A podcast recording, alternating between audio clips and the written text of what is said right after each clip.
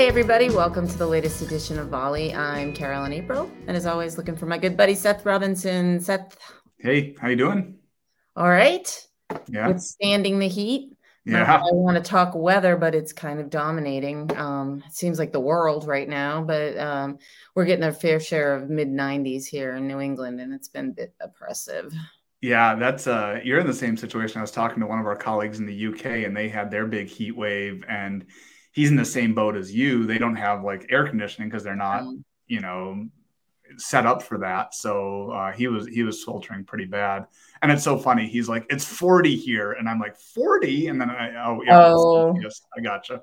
Celsius, yeah. I still can't do that conversion. Which is it's it's a great shame of mine that I have really really bad rudimentary at best metric system knowledge or Celsius and Celsius and Fahrenheit's the worst. So.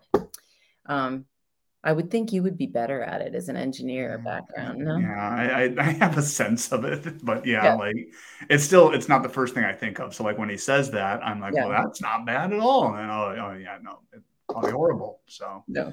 Uh, yeah, but you know we're we're surviving here. Yes, it's a little. It's mostly it's the humidity, but um, I think tomorrow is a bit of relief, and then we'll be heading toward the weekend. So at least I can go like sit by the beach or something and deal with it.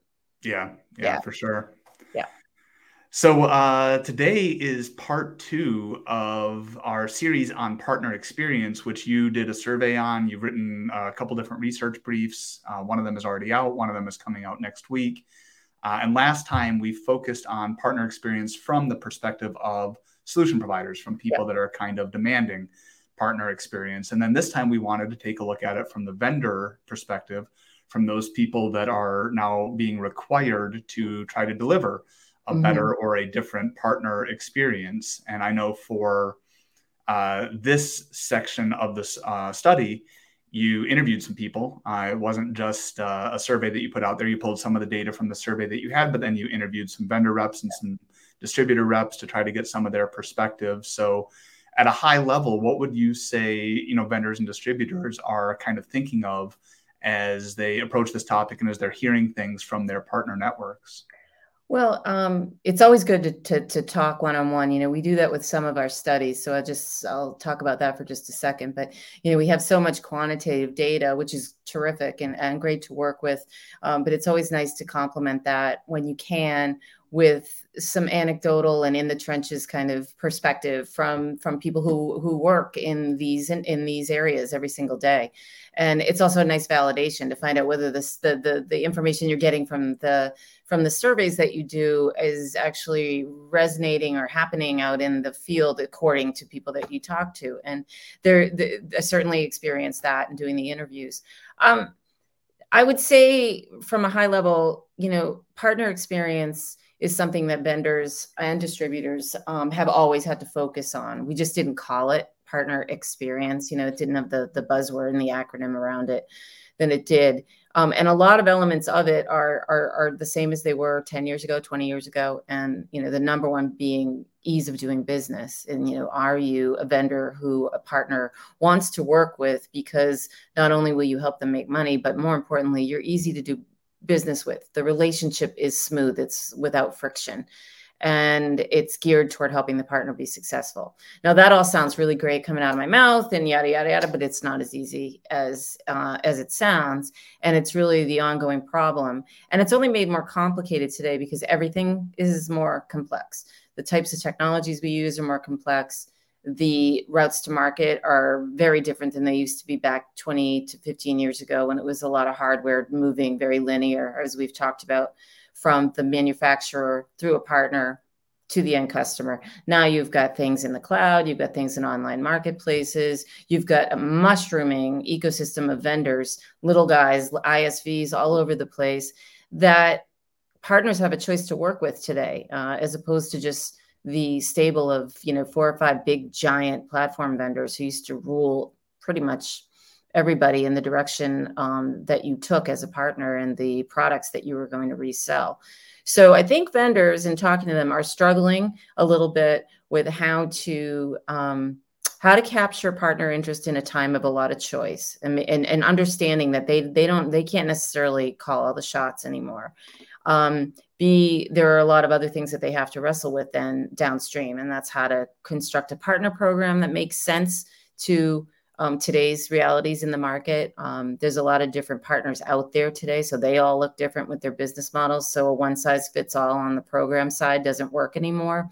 And then there are other things like demographics. Um, so you have um, partners that have been around a long time, like myself, you know, that age, um, who are used to doing business with their vendors in a certain way. There are newer partners that are a blank slate and they have their own preferences when they start to work with vendors for the first time like they, they don't like the way that maybe the established uh, established partners do things so there's a lot of flux right now and i think there's a lot of people sitting around conference tables trying to decide you know how to map out the best way to be that um, vendor that is the favorite among mm. partners that was very long-winded but no that's good and, and as you were talking i'm curious you know, to to know, I know we talked last time about all the things that partners are looking for, and so many of them are still some of the same things that they've always looked for. You know, yeah. like uh, support around technical products or response time or whatever it is. And you know, as we dove into the the vendor perspective here for this week, I think the same thing was kind of in my mind, and I'm curious to know like your gut feel around this because i'm sure if you get people in a room and you say we're going to talk about partner experience everyone nods their heads and says this is a really important thing mm-hmm. but how different is it from everything else they've been been doing um, and and are there you know all of these newer elements that might have popped up are those really top of mind or is this one of those things that if you if you get away from the topic of partner experience and you kind of say what's important here? Give me a rank order of what's important you find that so many of the things that are important are the same things that, that have always been. And what we're talking about here is a little bit of stuff on the margin. And i guess part of where i'm going with this is how much of that really falls to the vendors these days? And how much of it is is really more of a partner thing to kind of say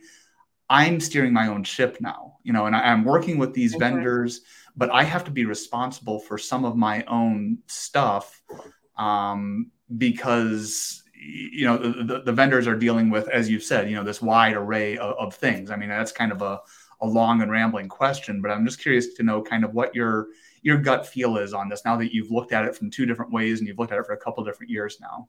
Yeah, um, what you just said about the partners having to take more ownership and and and have you know more accountability for how they run their own business um, and less reliance on the vendor and the vendor's brand. That's very much true.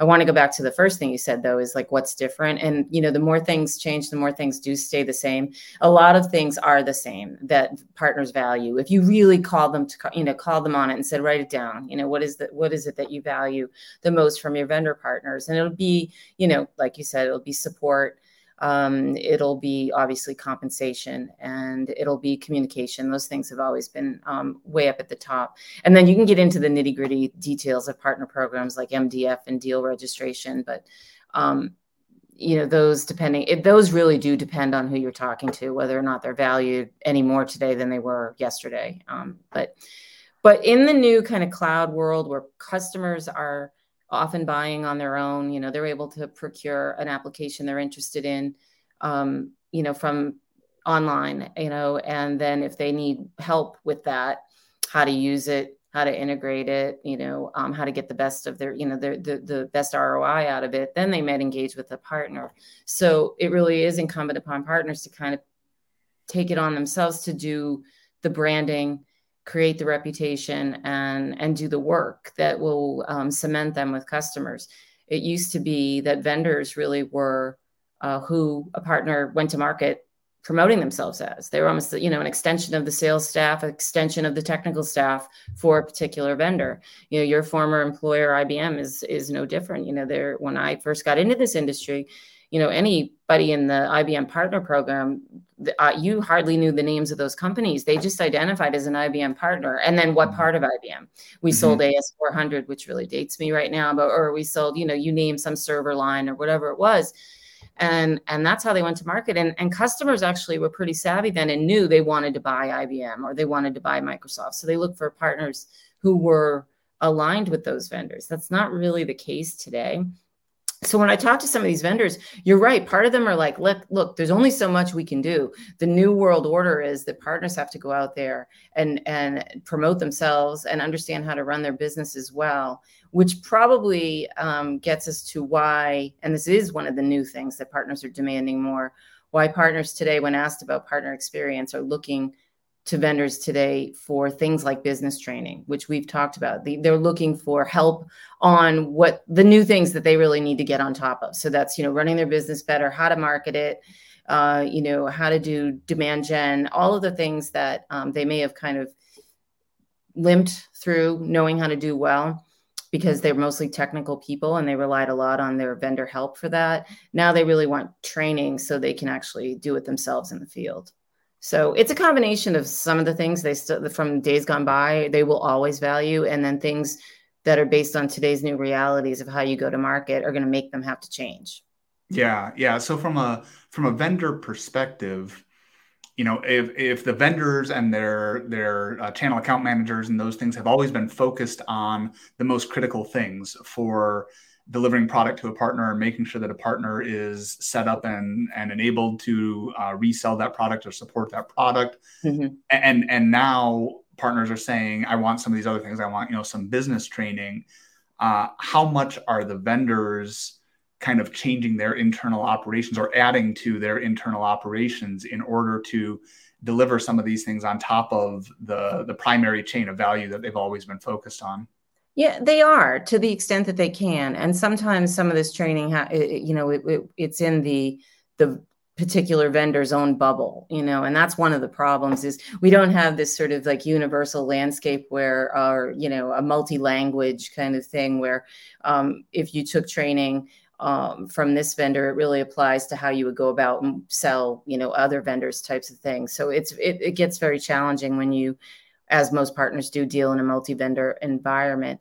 But I, in talking to some of the vendors they are doing things like some of them have are putting together uh, boot camps and not boot camps like you're thinking like a technical one around coding or something like that but more like boot camps around business fundamentals. Uh, and then next level business there's there's a lot of interest among channel companies since most of them are small but those that are bumping on the ceiling of moving up to maybe a mid-level company.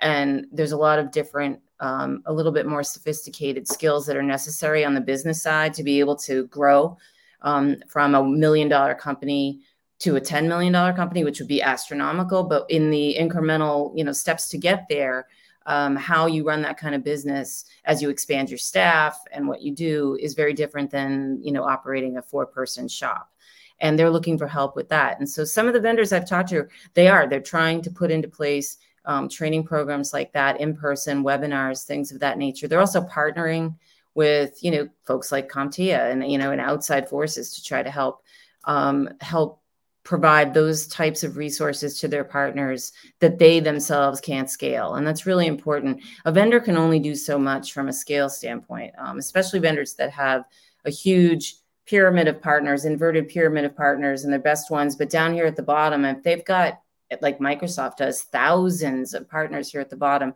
There's no way to scale out something like business training on a universal basis. You can't do it, so you need help. Um, which brings us to probably the part, you know, the part of the equation that that is helping the most right now, and that is the uh, distribution. So the distributors um, are playing a big role um, because they, by necessity, had to change their entire business model as we move to the cloud. And part of the new role that they've taken on, and we can discuss this if you want, is is being able to provide some of those services that a vendor themselves cannot scale to the number of partners who are out there. Yeah, yeah, that's that's interesting. I mean, I'm thinking about um, the the CAM training that we've provided in the past, and I know you've consulted on that a lot. And and I'm thinking that whether you're a vendor or a distributor, providing this kind of training out to your uh, the, your partners and your clients is probably not historically been a core competency. And so I'm imagining that vendors and distributors, as they expand their operation within that channel account uh, department or, or, organization, they might need some help on this in, in terms of like understanding you know when when a partner says that they want some help marketing that probably doesn't look like the same type of marketing that the vendor does for themselves right? And so it needs to be a different type of marketing and they need to maybe start from basics. And i'm guessing that the channel account managers don't always have all of that skill and knowledge and so they're having to look for it. And you know is that the type of thing that i know uh, like i said before you've been involved in some of our cam training. Like is that the type of thing that organizations like us would need to help vendors with as, as vendors are trying to expand what they do for their partners and distributors the same way. Yeah um, do, do they need some assistance in in how to do that? It's not just doing kind of more of the same that they've done before yeah, no, you're totally right. I mean, the definition and the job description of a of a channel account manager, and all of those who work in in that uh, channel uh, organization for a vendor has really changed quite a bit. It really, it, it you know, it, it used to be I the way the best way to describe it is I would think of CAMs more as like they're facilitators, but they're also keeping tabs on partners to make sure the partners are are doing what they're supposed to be doing in terms of for the vendor, selling our stuff, making the most that you can there. Um, um, so again, that goes back to it being a little bit of an imbalance where the vendor had all the leverage and the partner didn't. Today, those things are still important. Vendors are still there to make money, but it's not just about how well the partner is performing to at the service of the vendor. These channel account managers now really need to focus on helping the partner be successful for the partner. So mm-hmm. and that's what partners are looking at. So let their business outcomes matter just as much as whatever the vendor's business outcomes are. Seems like a subtle difference but it isn't. Um, and and some of the training i know that we've done internally that we're helping cams with uh, reflects that um, that you you know that this really the best at least messaging for you to get out to your partners is that you're you're working with them to achieve their goals uh, yeah. and, and, not just the vendor vendor goals. Um, and that's one of the data points that we had in our study. We asked, you know, partners, um, you know, do you find that your vendors listen to you? Do you feel like you're being heard about your business goals? And the numbers were most for the, the those that said most of the time, the numbers were in the high 40s, 40 percent, which means there's a ton of room to go for mm-hmm. partners to really feel like they're being heard. And so that may speak to we're at a point right now where those channel account manager, those types of roles have not fully evolved and been fully retrained to reflect today's needs uh, for those jobs. Yeah. Do you know if there's um, kind of different metrics within vendors and distributors? Because, like what you're describing to me, and especially as I think about distributors doing this, like if a distributor is providing business training to a partner, how exactly does that help you know the, the vendor? It's it's a much more indirect you know chain than the previous you know product goes from one place to another and everyone right. can track it. So are people kind of trying to grapple with the new metrics here um, to, to understand if, if a rising tide lifts all ships how exactly does that happen? Yeah that's a really good question and i didn't get a metrics answer specifically from from anybody. I mean, I, I, can imagine there are the basic KPIs that people measure and and and those sorts of things. But it is it. I like the you know ship every you know ship rising um, because that is a good analogy and a, a good metaphor for that. Because distributors in some ways are playing a little bit of a selfless role. Although they serve two groups. I mean, the partners are their customers, so to speak and they are really the customer of the of the vendors. So the vendors want to push through distribution. As much as a, as a distributor can help improve the business prospects of the partners that of course then helps the vendors who's trying right. to sell that.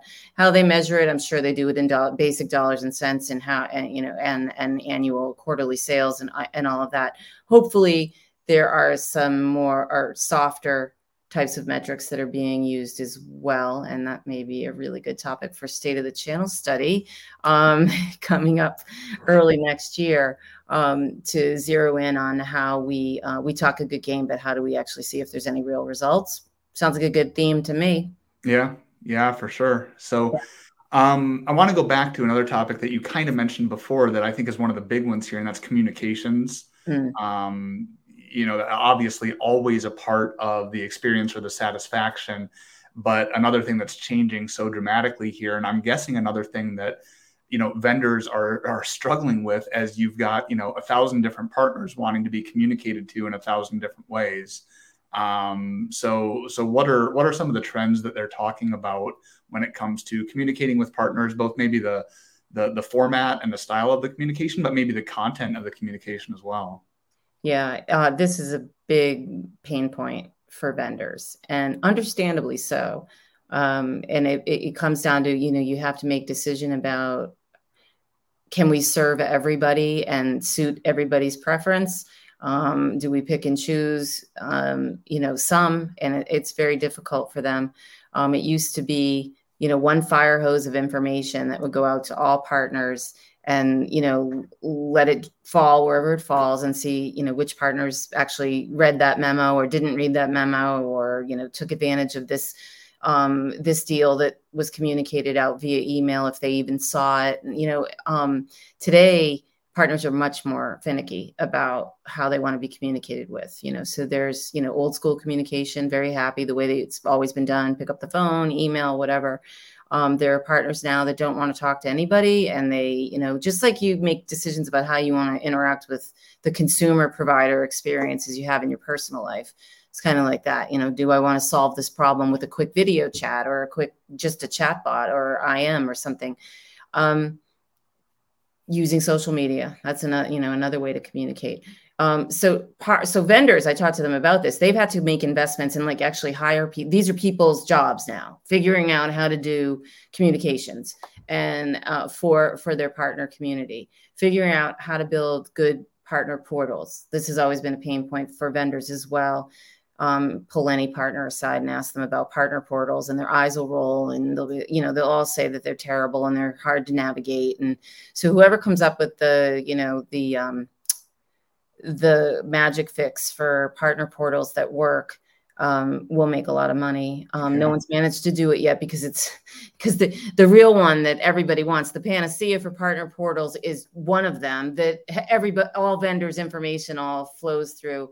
Um, and unfortunately, the vendors do compete with one another, so they really don't want to agree to do that. So, um, so that the partners are never getting that. Um, it, it, that's the best of all worlds. It's a dream, so it'll never happen. So, you know, I hope you know this answers your question, but it's the the communications issue is um, one that that vendors it's top of mind. It's part of the partner program discussion. It touches everybody who works in the partner uh, organization within a vendors group. Um, and I don't know that they've 100% solved it. Um, I don't think you'll ever get A pluses from the majority of partners when you ask them how is the communications um, working between you and all of your vendors. You won't get A pluses there, but you know some do it better than others. Um, it's going to be an ongoing challenge. Yeah, it's funny you mentioned uh, how this is no different from all of us dealing with you know customer experience as we're dealing with yeah. you know different service people that we work with. I know in my house, you know, my wife hates to be on the phone. I hate to email people because I feel like it's going into the black hole. So I think we've kind of figured out like which of the the you know people that we work with likes to be on the phone and is quick to answer, which one's email, and we've divided it up that way. So it's like you know, can you email the lawn guy because uh, he responds to his email, and then can you call the garage guy because because he doesn't respond to his email, he picks up the phone, and so we we've divided it that way. And you know, kind of to your point, like it, it, can't be on any one vendor to be providing the, the best way that you know all these multiple ways of, of communication. And some of that has to be on the partner to maybe figure out what are the strengths of a different vendor or distributor or what are the strengths of the communication channels? How does that line up with my preferences?